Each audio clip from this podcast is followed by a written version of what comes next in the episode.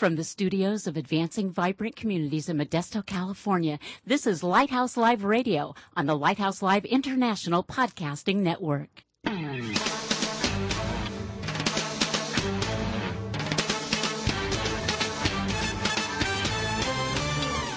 Welcome to Lighthouse Live, the radio voice of advancing vibrant communities. Our mission is to motivate believers to move out from the four walls of the church to personally serve the needs of their neighborhoods.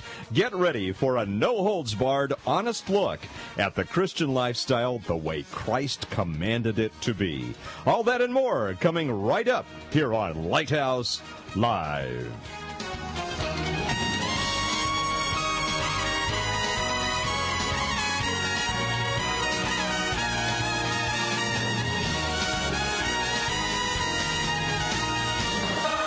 And good evening to you wherever you may be. Pastor Mike Douglas here, along with our co-host and producer Elaine Harlan, and the uh, our inimitable prayer intercessor, Mr. Al, here with us as well, mm-hmm. Al Ramsey. And uh, greetings to you uh, across the world. And you know, this past week.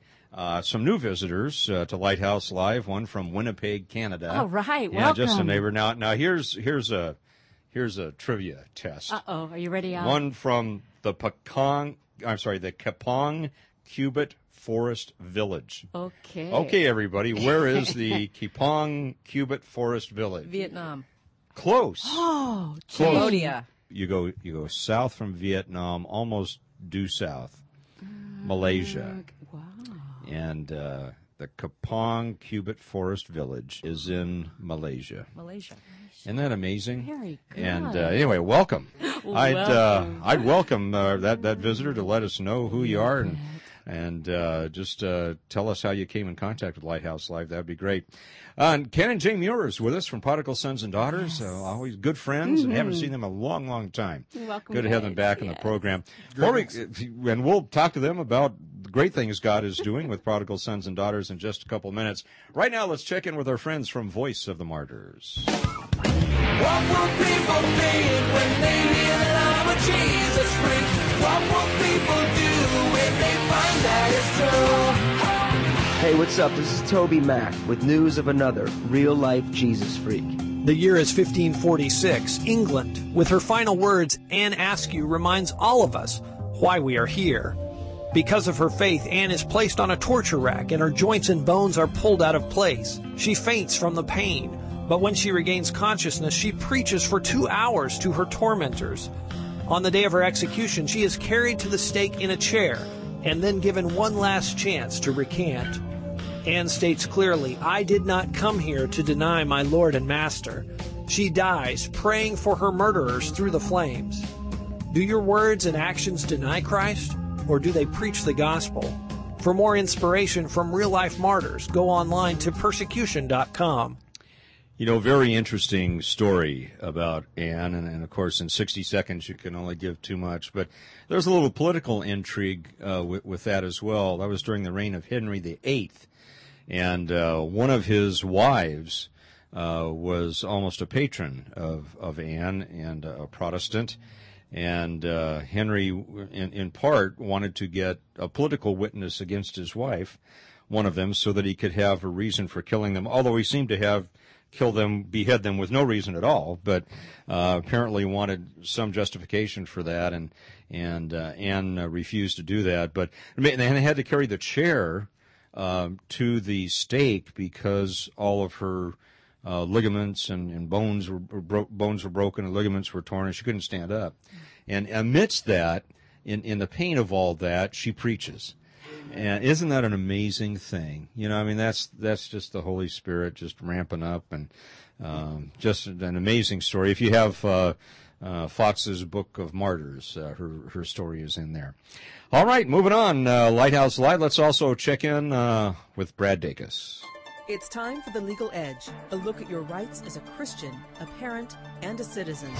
And now, with a look at what's happening on the legal front, the president of the Pacific Justice Institute, Brad Dacus. We're visiting the Sacramento library pornography controversy once again. You see, Pacific Justice Institute has urged a complete ban on pornography viewing in the public libraries. The Sacramento Public Library Authority Board has instead recommended recess screens, and software filters, as well as discretion to the staff to intervene if a dangerous environment arises. Well, the ACLU says this is too restrictive ignoring the reality of sex crimes in libraries where unrestricted porn was allowed. The rights and safety of children cannot be ignored. We must pray that the library board shows some leadership and resist the coercion of the ACLU. I'm Brad Dacus. To find out more about the legal edge, call 916 857 6900 or log on at pacificjustice.org. You know, y- you look a- at all the devastation that sexual addiction causes, and, you know, forgive me, but these morons up there in Sacramento, uh, well, let's give everybody free access to pornography. It's the right. What are they thinking? Tell it like What it is. are they? Th- Come on, Ken. What do they think? What's with It that? sounds like they're not thinking. I don't There think they are thinking. That is just absurd. or money. All right. Some payoff. Some. I'll I'll back off. That's okay. I'm okay now. No, that, that All we could go Couple for it. deep breaths. Yeah. I'll Keep be all right. breathing. Keep breathing. Keep in breathing. and out. Yeah, there you go. Let's take a look at the Volunteer Center of the United Way while I might Pastor come Mike back is later. regrouping at right. any time. And uh, your chance to volunteer. The American Cancer Society gearing up for their Relay for Life, and Pastor Mike's kids and wife were out doing that this weekend. The American Cancer Society's fun-filled overnight relay event that mobilizes communities across this nation to celebrate survivorship, to remember those who lost their lives to cancer, and to raise money for the fight against cancer. 24-hour relay event will be celebrated on May 3rd and 4th in Manteca, Ripon, and Tracy. On May 17th and 18th in Ceres and Patterson, May 31st and June 1st in Riverbank, June 7th and 8th in Lodi and Stockton, and June 21st and 22nd in Modesto and Turlock. Now, volunteers, here we go, are needed on the first day of each relay to register walkers and teams to assist with the sales and setup of the luminaries and for the evening luminary cer- ceremony honoring cancer victims and to help with other activities during the event and on Sunday to help out with the cleanup and at the conclusion of the event at all sites. And we'll give you the phone number that you can call for that in just a moment. Habitat for Humanity, which is an organization close to Mr. Al's heart and ours too, is gearing up for their 18th annual dinner uh, to be held Thursday, May 15 at 6 p.m. at the Greek Orthodox Church in Modesto. And the, the event highlights the agency's accomplishments and recognizes those who have made it possible, uh, while volunteers uh, help to uh, for needed funds for future activities. Now, volunteers, here we go again, are needed to set up tables, place dinnerware, uh, and help out with decorations at 10 in the morning, uh, to, and also to help with cleanup at 8 p.m. Um, and decorations and all that good fun stuff. Habitat for Humanity addresses the problem of poverty housing by building homes in partnership with families who provide sweat equity uh, and they benefit from no interest loans to purchase their new homes. Great, great organization. We were out there uh, Saturday with the graffiti wipeout efforts, uh, helping out uh, Habitat, and that was a, uh, and Mr. Al says he was playing with you. but That was a, yes, you were helping out. There's a lot of graffiti out there. A lot of wasn't there? graffiti, and that was a, a great time. It certainly was. Youth for Christ is another wonderful uh, organization. and I saw one that says Al was here. No, no, I'm I'm just kidding. Moving Mr. right Al. along, guys. Youth for Christ, where you can invest an hour a week mentoring and making a difference in the life of a child. This is wonderful. Youth for Christ, YFC, is partnering with Ceres Unified School District to place 75 adult mentors with 6th, 7th, and 8th grade students. Mentors enrich their own lives, you better believe it, while sharing everyday activities with kids, movies, reading, homework, hiking, shopping, talking, and just listening. And Shopping. more. Shopping. I like that. Shopping. Uh, Like, do they go to Home Depot and Lowe's and you know, good places Come to shop? on. or- Oh, probably the guys go to Home asking. Depot. Okay, the girls we go to the malls. All right, come on. Uh, hours are very flexible, uh, and you can set it up with a mentor and your little protege there. Interested individuals are invited. If I had a to protege, the- they'd be going to Home Depot. then. Okay. That's all I'm okay, saying. Home That's. Depot, Lowe's, and all that good stuff. Okay, we go to the malls, girls. Were you trying to go If somewhere I am, and we will right. do that. We're going to plunge right through this. April 29th at 6 p.m. Hey, that's tomorrow for the orientation, and this takes place at Ceres Unified School District uh, at the office located at 2503 Lawrence Street in Ceres. Uh, volunteers must pass a fingerprint background check okay? And commit to volunteering at least four hours a month for a minimum of one year. And this is important. You know why? Because you want to establish relationships and trust. Okay, so you want to show your commitment here. And uh, high school junior and seniors with a GPA of 3.0 or greater may also volunteer with a recommendation uh, from a teacher. YFC, that's Youth for Christ, is a faith based community organization that seeks to establish relationships. Can I hear it for relationships once again? Yes. With young people in over 200 cities in the United States and in over 100 countries worldwide. Now, through these relationships, Youth for Christ seeks to introduce people to a faith and infiltrate them into becoming a part of a local church. And you know, we love Youth for Christ. It's one of the organizations that, and ministries that we partner with here in this great community. So we just uh, encourage you to uh, consider that and make that commitment and establish those all important uh, relationships. So if you are interested in any of these items, please give Barbara Borba a call. Uh, she is reachable uh, at 209 524 1307, extension 113. Again, 209 524 1307, extension 113. And you can always, always give us a call here. We're reachable too. 209 544 9571 is our number, and we'd be happy to answer any questions uh, that you might have. Well, it's almost as though we uh, can pick up right where we left off uh, last time with you guys, Ken and Jane Meuers from Prodigal Sons and Daughters in Turlock, and we're just happy to have you guys here. Thank you Happy for taking here. the time to come with us today and, and share with you. And it's been much too long. I can't remember the last time Yes, you were here. and I'd like uh, to invite back half the female audience that we lost with the comments that these two made earlier about shopping. Well, Jane, that Yeah. just means that we'll just have to uh, put our two cents in. But thanks for coming back, you guys. You know, Ken, the first Something tells me that we're not through with the I was shopping.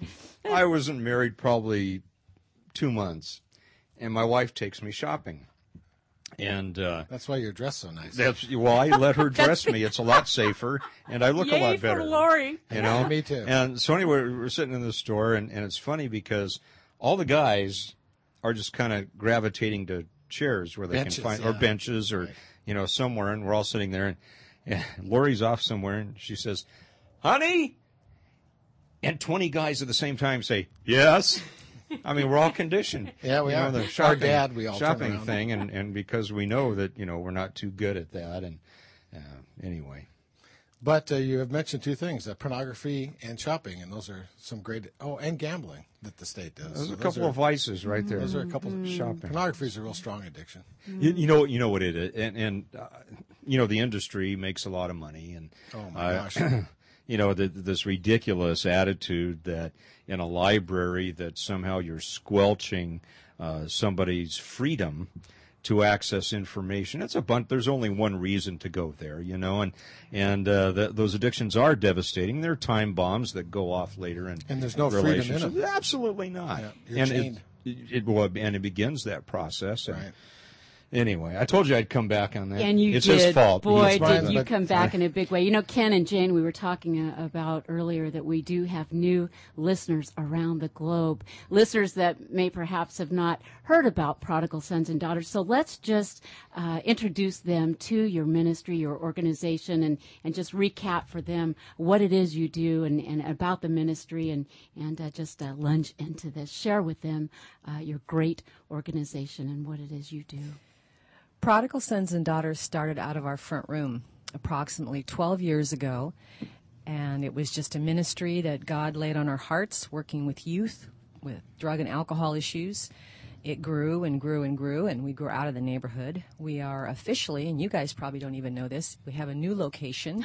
We have a building downtown in Turlock. We are- Downtown, where at? We are 340 East Olive Avenue um, it's great because we have actual hours now. People can come in and get information during the day, and we do a lot of uh, one-on-one counseling, and then we have our regular meetings at night.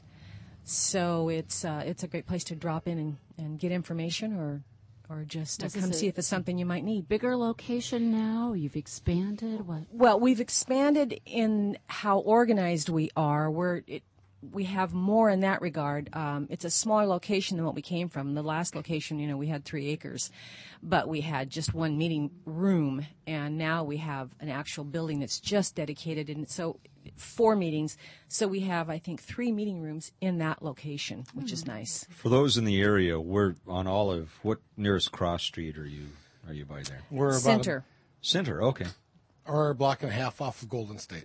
Which Okay. Most people know where that's at. Yeah, absolutely. I'll just set my GPS because you know I'm not going to. Well, Lane will be happy to provide you with directions if you'd like to tour Omaha.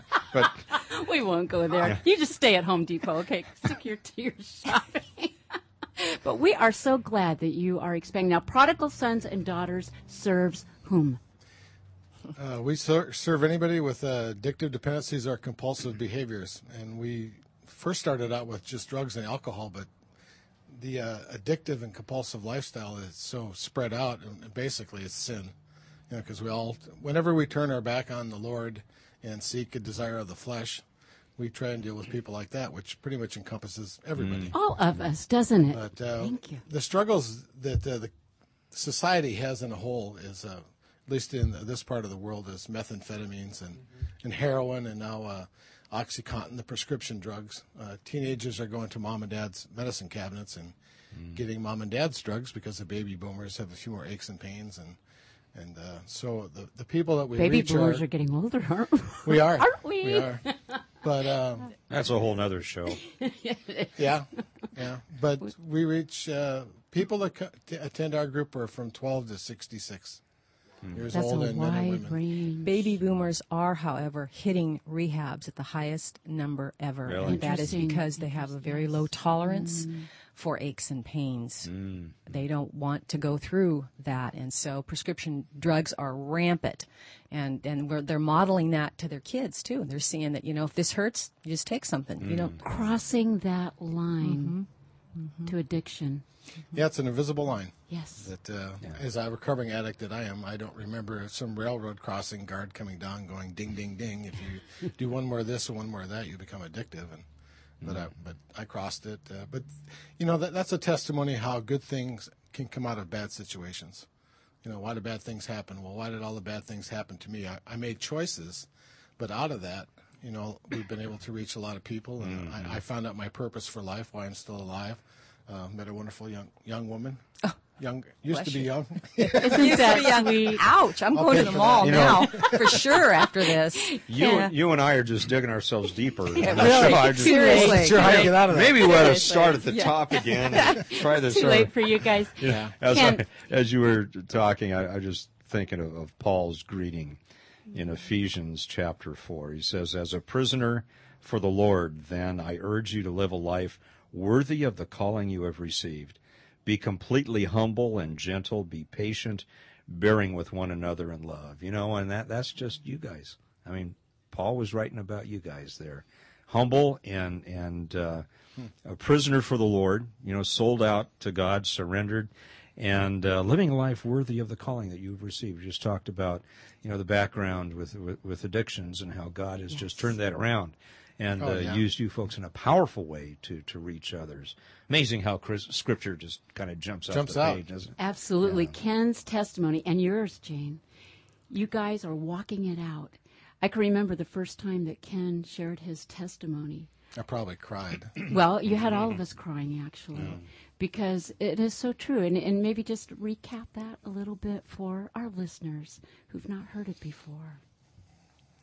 Uh, I I grew up in a real strong Christian home. I had a real belief in Jesus Christ up until adolescent years, which we see where adolescence is extremely tough, if we can all remember back then. and um, what happened for me is my, my in high school I had this critical spirit. Uh, where I didn't feel accepted, you know, uh, clothing or you don't have the right car, and, and we see it a lot with the people that we're dealing with, and and out of that critical spirit that I developed, I had an inferiority complex. You know, once again, where do I fit in?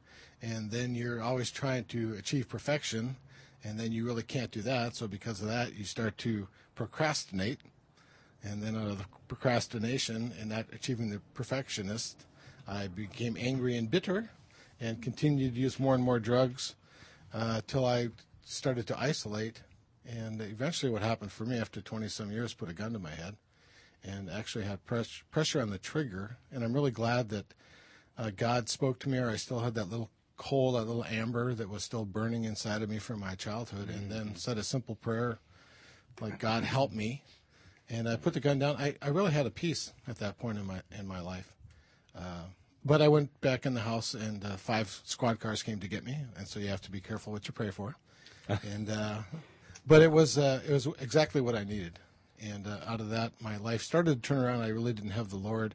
Went through a divorce, uh, which was very it's not unusual for a situation like that, uh, and then ran into Jane, who uh, walked me very gently back to God. She would continue to go to church and never pressure me and uh, I could see something happening in her, and I'd you know mumble and grumble and start way in the high balcony, and eventually work down to the main floor, and and some guys came through one time that were uh, talking about disco and cocaine and womanizing, and and I'm listening. I went, that's me, that's my story. Eventually, in recovery, you hear your story. And uh, I heard mine that day. And then he re- mentioned Christ, and I went, that's what I'm missing. And Jane would tell the, the part where I, I got up and she thought I was going to leave the church, but actually, I was the Holy Spirit just walked with me down to the. Altar. Wow. Yes, Amen. I get teared up whenever I just. It's just like yesterday that that it happened. And anyway, it's a great freeing experience. And and then uh, Jane uh, had a friend that was uh, 12 years old that just got out of recovery. Our her friend, his her friend's son, and uh, so we started to deal. Well, she asked me to sponsor him, and I said no. I was a hairdresser, I had a salon, and I had a client come in, and she was struggling because her son was getting out of rehab that day, and she was told her son would need a sponsor. She didn't know where to begin for that to happen, and I said, "Well, maybe my husband could help because he's had this past experience." I called him. He said, "Well, I'll talk to the kid," and they hit it off, and that's the first kid, and then it just snowballed from there. You know, something, Ken, that, that you said just a moment ago, and it's important, Jane. Um, counsel so many couples where one is going off into left field there, and, and uh, the other has some choices about how you handle that. And some, some key, key thoughts, Jane, about how you handled that situation in terms of just walking it out versus trying to bludgeon uh, Ken to go to church and, and, and all of that. Can you talk a little bit about Well, that's very that? gracious of you to say that I just walked it out. there was some bludgeoning going on. Trust me. Um, I had to seek out a lot of of women, strong Christian women, who just really showed me how to step back and let the Holy Spirit step forward. Because my my inclination was to grab the bull by the horns and say, "This is what you need. You're going to do this," or "I'm going to leave," and all those ridiculous mm-hmm. ultimatums that. Uh, you Don't know, work. Well, they don't work because you don't follow through, and mm-hmm. and And that's really, not it's God's the Holy ideal Spirit that anyway. does the conviction. Yeah, right, And it's, right. it's yeah. by attraction. It was by, I see changes in you and then the people. That's what mm-hmm. attracted me. Hmm. Even though I was clean and sober, you know, I, I still wasn't, there was an empty spot there and I didn't know what it was. And it was the attraction of her and then another man that I'd seen through, you know, following her around and he had this something. And I went up and asked him, what is it that you have, I want? And he was humble enough to say, let's go have breakfast. And uh, so that then my life really turned around because I accepted Christ, and that was the missing element in my life. And of course, a walk with the Lord is much better than any drug. And you don't know that till you've experienced it. But uh, and, and since then, last twelve years, we have experienced many times when uh, someone has accepted Christ. And you just get to witness that. It's like being at a Super Bowl game and you're right on the 50 yard line on the field, you know, and, and Jesus has got this victory over Satan, and it's there's nothing better. I just rejoice with the angels in heaven. And we flounder a little on our own, but that's what the body of Christ is about when we come together and we can come alongside each other. And it's that support system and that accountability that's in place, isn't it, Jane? Mm-hmm. Yes, Yeah. yes. And you know, back to something that you opened the show with, Mike, about the pornography. I'd, I'd like to address something that came up about that for me when you said it. I have a women's group that I run on Thursday, and I've got 15 to 25 women, depending. I never have more than 12, 14 show up on a given Thursday, but I have at least 25 that are signed up for this group. And the majority of them have experienced sexual abuse.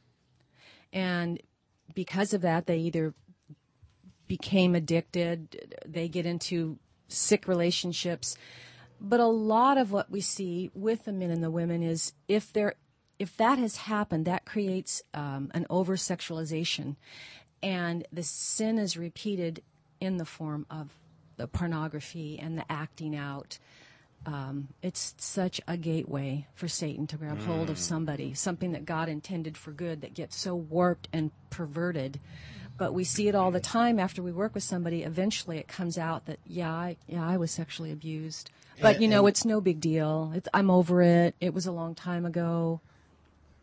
I was going to add to that that we see a lot of men that, that have happened also to them, and not too many people talk about that at all. But Yeah. we run a men's group where you hear a lot of it. You're exactly right. You know, I started with, with couples, and I used to take a bunch through premarital, and and now not not so many per year. But I started asking flat out, you know, on the individual session, you know, have either of you experienced either physical abuse or, or sexual abuse or emo- and I tell you, probably a good seventy-five percent of the couples, one or the other, Yeah, man or the say woman, about two-thirds, yeah, ha- have experienced some type of, of sexual abuse in in their past, and unfortunately, some of that stuff also becomes generational. Yeah. Ticking time bombs that just go off, you know, and and uh, it's just devastating. And as Elaine was saying, the body of Christ, if we could help remove the stigma that goes with uh, sexual addiction or even drug and alcohol addiction, then the, then the church body could maybe embrace this a little bit more. I was just going to say, Come how, out from hiding. That's another thing that we there see. you go. That's what you read my mind. How often do you guys get feedback from people in the churches that will come up to you and say, hey, you know, kind of coming out of the closet, so to speak, uh, and, and, and talking about this stuff now? Well, they do it, but they do it privately. I mean, they come up and pull us aside and will acknowledge that that's happened. A very good book on that subject while we're, I mean, while we have this availability to mention it is Dan Allender's book, Bold Love. Okay. It's a wonderful book that addresses uh, the wounds of that and how you may think you've dealt with all that and how it can even let me back up. I, I was a victim of sexual abuse. And so even though I married a man that had an alcoholic issue, and I felt like I don't have an addict issue. So obviously he's the one with the problem. It wasn't until I really got my walk with God going that I realized that I too had a problem, and that was from my sexual abuse. I was a very controlling, and I believe the word contemptuous would fit woman. Hmm. And so I, you can imagine putting he and I together, what that, you know, Like what that was all about. glycerin. but then, then as we started this ministry, we realized that it wasn't an accident that God paired us because we bring different things to the table when we deal with these mm-hmm. kids or adults. So, in the ministry of prodigal sons and daughters, you guys probably get a mixture of a lot of these different issues coming Yes. coming to surface. A lot. Yeah. You know, I think one of the problems is, you know, we do have to have safe places Yes. to share this stuff, and and, and unfortunately, in in the corporate church environment, um, if there is a safe place, it's somewhat um, concocted sometimes or sterile, and and we need places like Prodigal Sons and. and for me, you know, I think of the church. I don't think corporate church. I think of the body of Christ. I think of prodigal sons and daughters as the church, Yeah. and you know, and and uh, Big Valley and First Baptist and and you know wherever you happen to be. Um, but if you look at it, just the building, the the corporate building, if you know, it's it's like clapping with one hand. You know, we, we need these other parts of the body uh, to to be serving in this way. And uh, so I'd, I'd encourage you know listeners, and I know we hit this from time to time. When you think of the word church, think of the body of Christ. There you go. You know, work, working together, not not not you know parachurch. What was supposed to parachurch? Where did that come from? Not a parachurch. Ministries are part of the church. You know, we're working together, and, and so much needed. We like to think of uh, um, what it must have been like for the apostles. Hmm. You know, after Christ uh, left and uh, they were waiting for the Holy Spirit, how they must have gathered in different rooms at, at night and go, "Oh my gosh, what happened to you? How many Roman soldiers chased you around?" And and how people that come into the group here, they, they find it so comforting and safe. And uh, and they do have problems with the corporate church because they feel like a lot of them were Pharisees. But the good thing is that the churches that you have mentioned, a few others, you know, now have recovery programs going on where it is a safe place. And, and I think 12, 14 years ago, there weren't very many. So I'm I'm delighted that uh, the word's gotten out that this is something that is very beneficial. The biblical 12 steps do work, and Christ's message is very simple, and it's something that I need.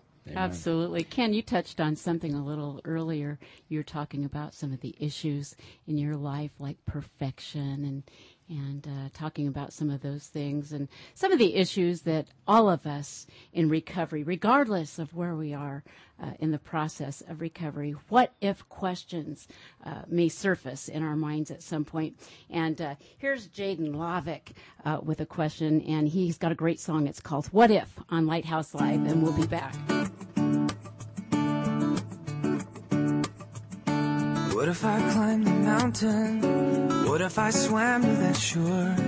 What if every battle was victorious? Then would you love me more? Would you love me more?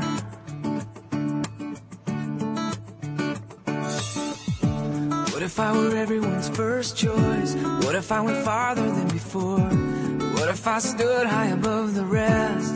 Then would you love me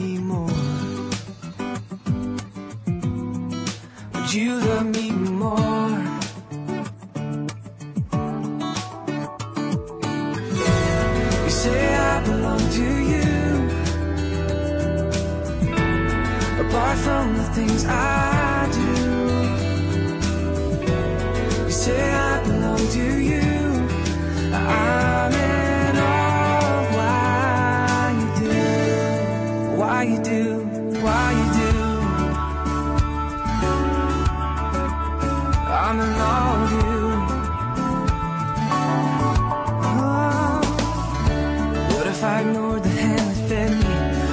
I forgot to confess? What if I stumbled down that mountain? Then would you love me less? Lord, would you love me less?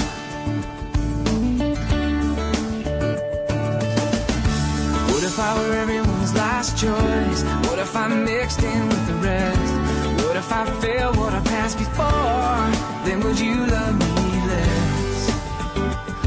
Lord, would you, would you love me less? Oh no, no, no. You say I belong to you.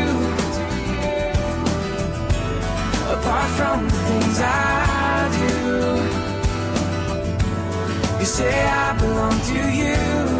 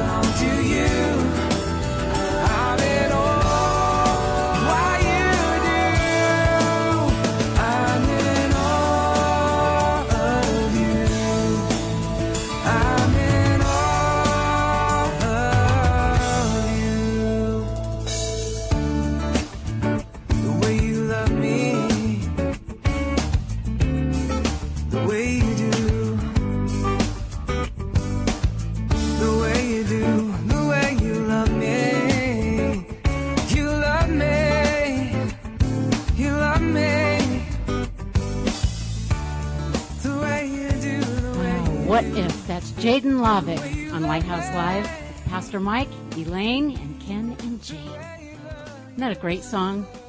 Asking those questions. What if?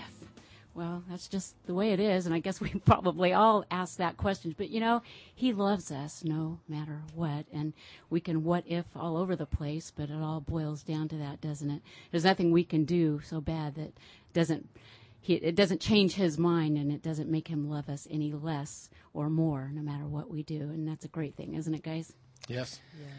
You know, we were talking a few minutes ago off off air about um, you know the government even now affirming uh, the faith based community, and uh, because you know when Christ is in it, uh, it works. It does. And uh, we, we've noticed within the past you know, couple of years a tremendous open door uh, with government. You know, we hear all about all the you know separation of church and state stuff, but uh, really here we've experienced government has its arms wide open because they understand the value of the faith-based community coming in and, and participating. And you have an example too with uh, with the county. Heard about you and and now you have a link there. Tell us a little bit about that. Uh, yeah, it's amazing how uh, when we put God into the picture, how successful it can become. But we had an interesting uh, phone call a few months ago from a gentleman by the name of Ruben Imperial. all that- right he works uh, for this Stanislaus County, and he called up on the phone and said, uh, introduced himself, and said, I, I, I hear this name, Prodigal Sons and Daughters, a lot, and I need to know what's going on down there. Can I come down with some friends and visit? And I said, sure, by all means. And and uh, he's a, a very strong Christian man, as I found out through our, our discussions. And uh, he recognizes how faith based organizations work, how God is the missing link in any kind of a recovery program. And, and without it, you you might stay clean and sober some some short time, but then you're going to fall. And so he, uh, we had a nice conversation. We've had a couple of meetings with him. He uh, asked uh, that if we would be a faith-based liaison into the county, and through that uh, meeting, we've gotten in touch with our police department and uh, our police chief Hampton, and uh, now we're going to develop a diversion program in our community. And um, he's able to suggest that people actually go to this, and it becomes actually mandatory. But it's an opportunity where we can talk somewhat secular to them, but at the same time, they're going to see God working, and then we can say, if you really want to know how this works, you really just step across the hallway there. And that's kind of what we're planning on doing. Because this time of year, guys, with the proms and the graduations, how does that impact your ministry there at Prodigal?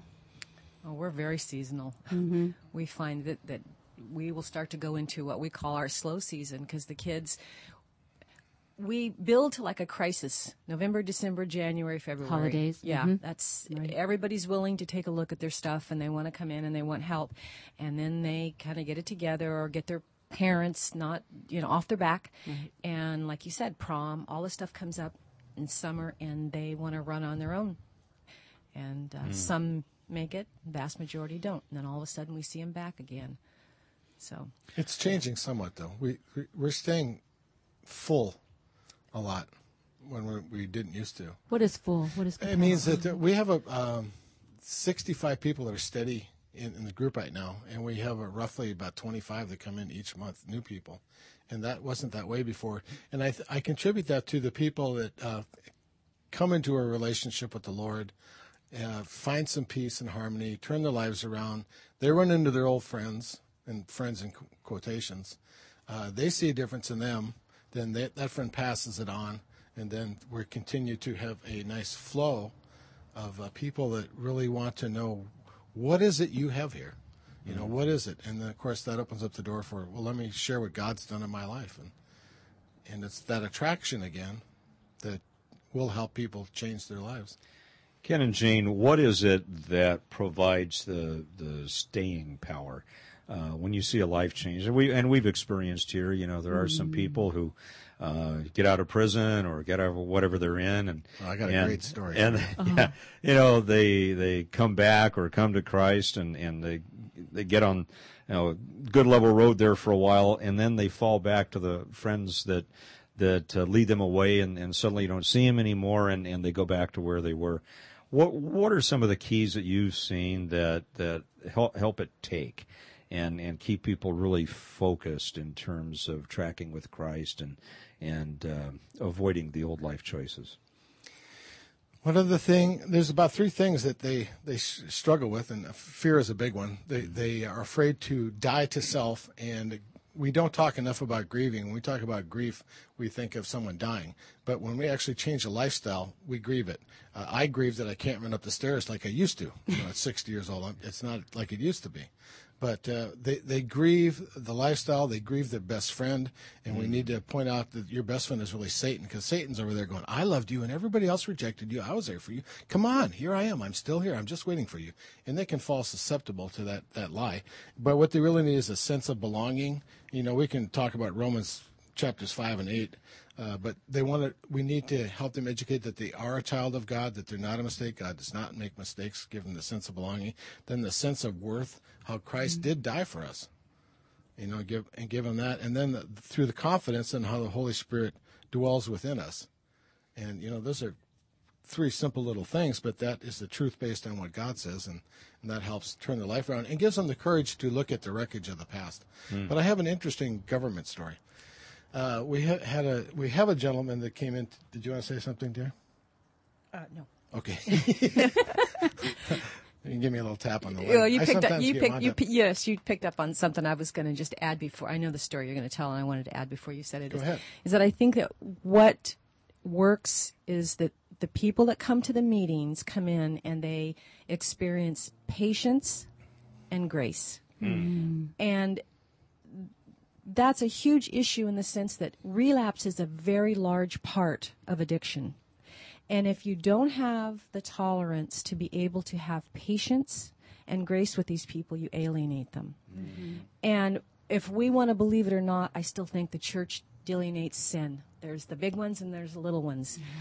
And so when they come in, when they find out they're sitting in a room and maybe all of them have that that number 10 sin sitting on their shoulders and nobody there is going to judge them.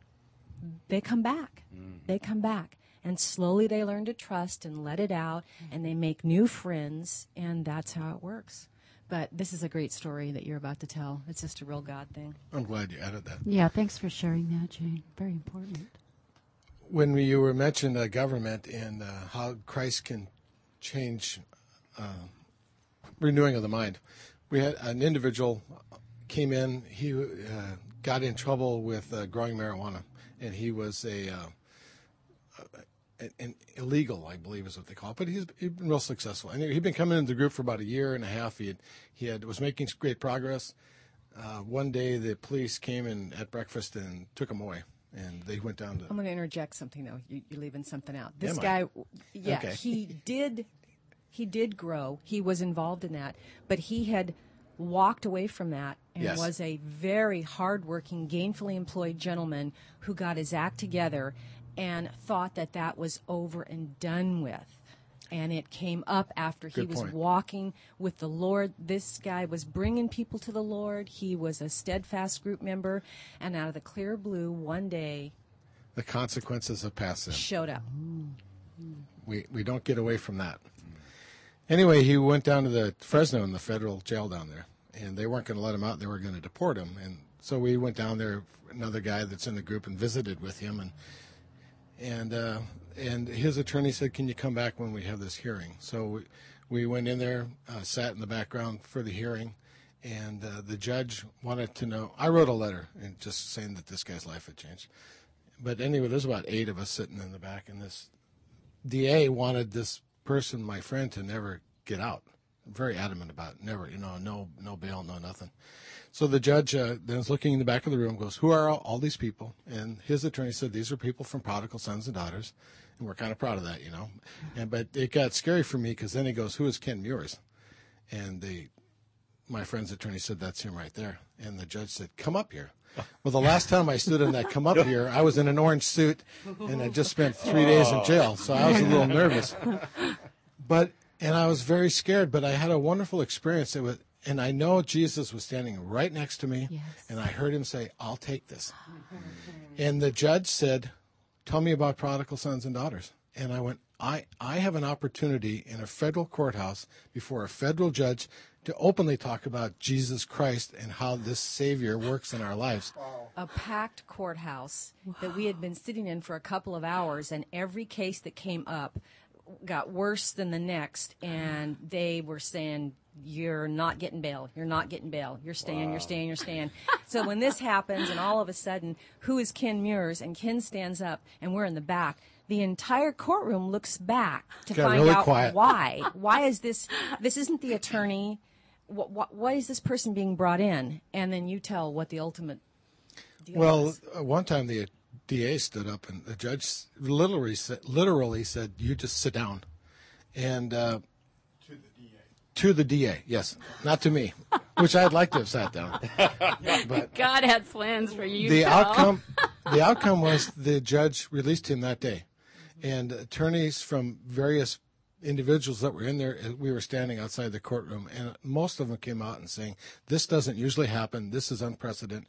This these things just don't happen," and it, it was uh, it, it was the most spiritual experience I've had to date. Ah, Uh, and I knew Christ a little bit taller than me. just a little bit, huh? Yeah. Oh, was- Hallelujah. The only thing I was saying is, "Don't cry, Ken. Don't cry. Don't cry." Because I'm an emotional person at that point. It, it was wonderful, though. Oh, amen. More divine appointments with prodigal That, sons that was something. and prodigal daughters right after this.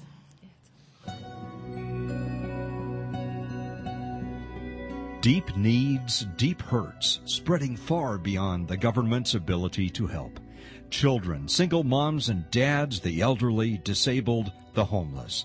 Yet, thousands of resources that can meet those needs are sitting right now in the pews and seats of our churches. The challenge? Activating those resources and connecting them with the people in need.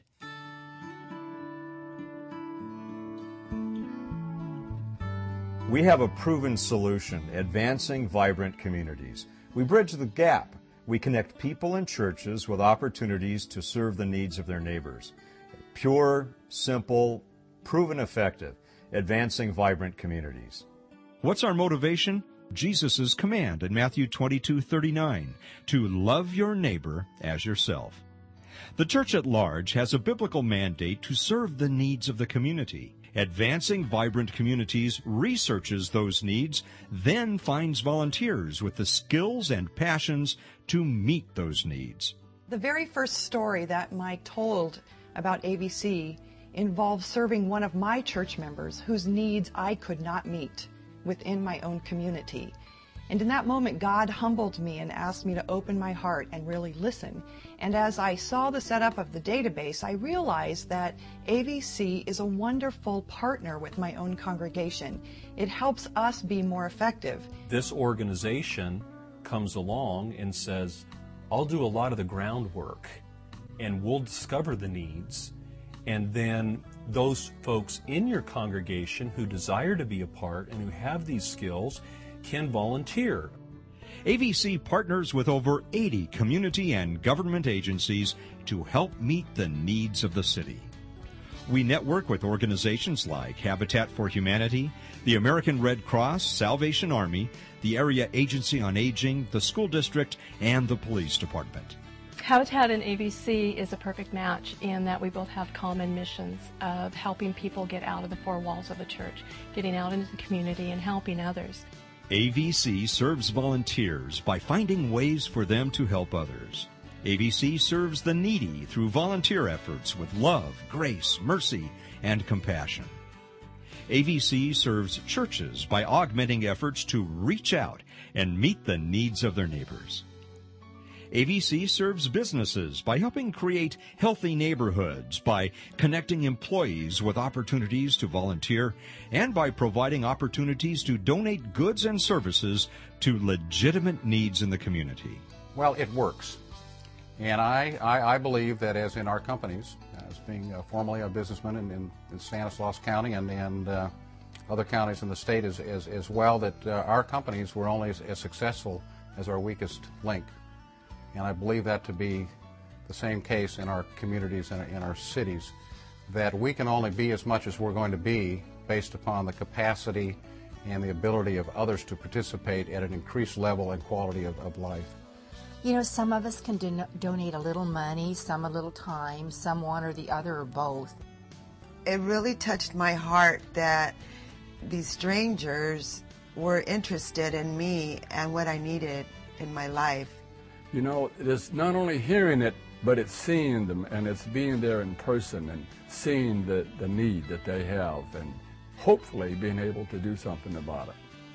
I will tell you as, you know, your chief of police in the city of Modesto, we need your help in the community making a difference.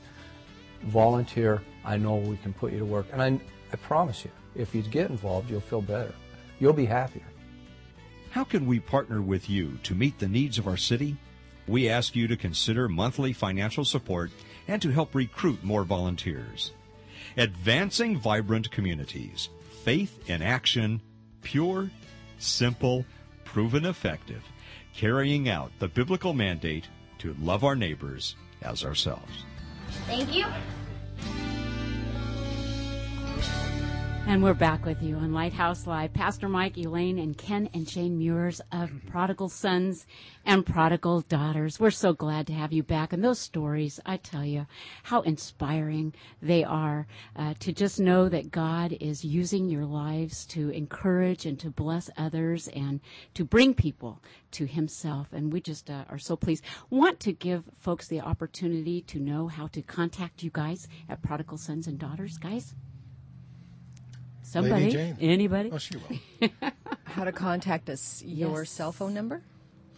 Well, we are in Turlock, California, which and our address is 340 East Olive Avenue. Okay. And the phone numbers are area code 209 634 3538. And the crisis hotline is area code 209 652 2267. Let's talk about that crisis hotline for just a minute because we may have someone out there right this minute who has a crisis. Or two or three. Or five or nine. Yeah. it's i'll speak from my experience i needed someone when i was beat down to, to reach out to I, I didn't have a good relationship with god with a capital g i had a pretty good one with god with the small g and i needed someone who had been there and done it that i could talk to and i was so full of shame and guilt that i i remember one time i tried to go into a church and they were so friendly the greeters they they, they met me and i got repelled by it because i was so in the dark i guess I, I'm not sure why, but I remember I could not get in the church. I, I, I just bounced right off of it. Mm-hmm. So they need someone that has been there and done it, that is a survivor. That when you say, I can hear that beer or that drug talking to me five miles away across town, uh, a normal, we call them NEPs, normal earth people, they, they wouldn't understand that.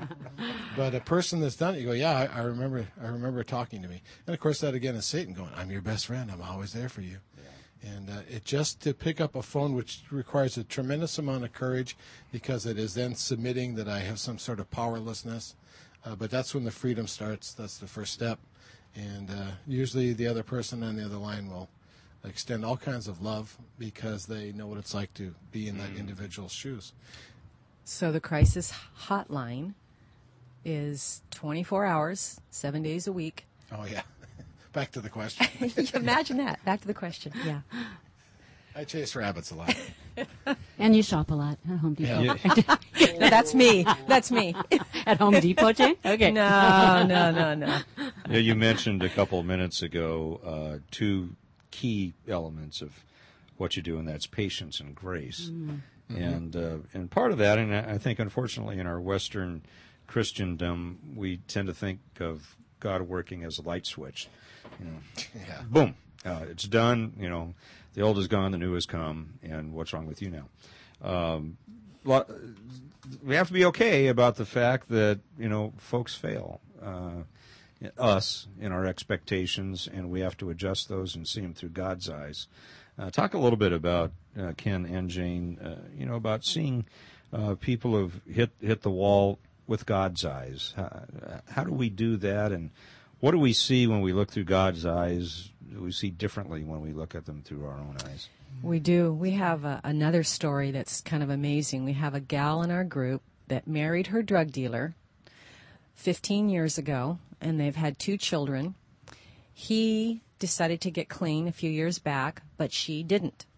So hmm. she did was it 17 years of crystal meth every single day, even while pregnant. And she started coming to our group with no intention of quitting because she used it as a maintenance. She she swallowed it. She didn't shoot it. She found the Lord and she's got a year. She had we celebrated a year. Was it this Yeah, last she's 13 months. 13 months clean. And this girl's on fire for the Lord. It's just amazing, absolutely amazing that she mm.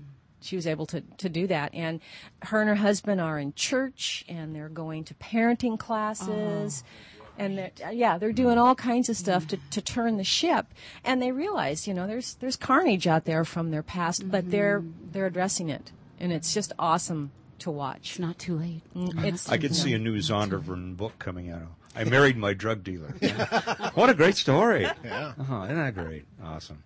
What about you, Ken? What, Well, it is a lot of patience and grace, and uh, I was thinking of the family members of the addict, how sick that they get caught up in with enabling and and all these other things, denial, and when they come in, they want us to fix their addict, and we we listen to that for a while, and then we'll say, what is it really that God's trying to teach you?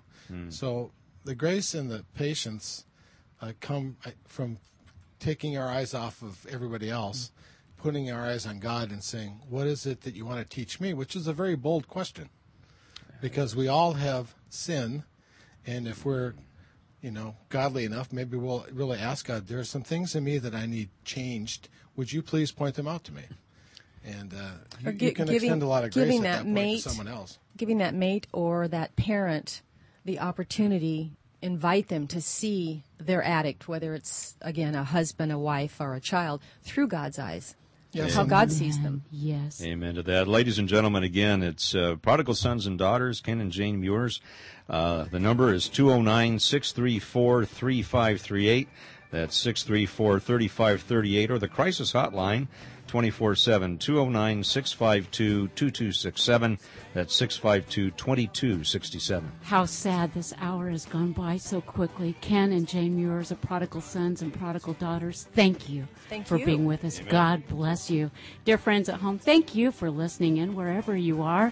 Thank you for sharing a little bit of time with us here on Lighthouse Live. Don't forget to join us next week. It's Mother's Day here on Lighthouse Live. May God continue to bless you.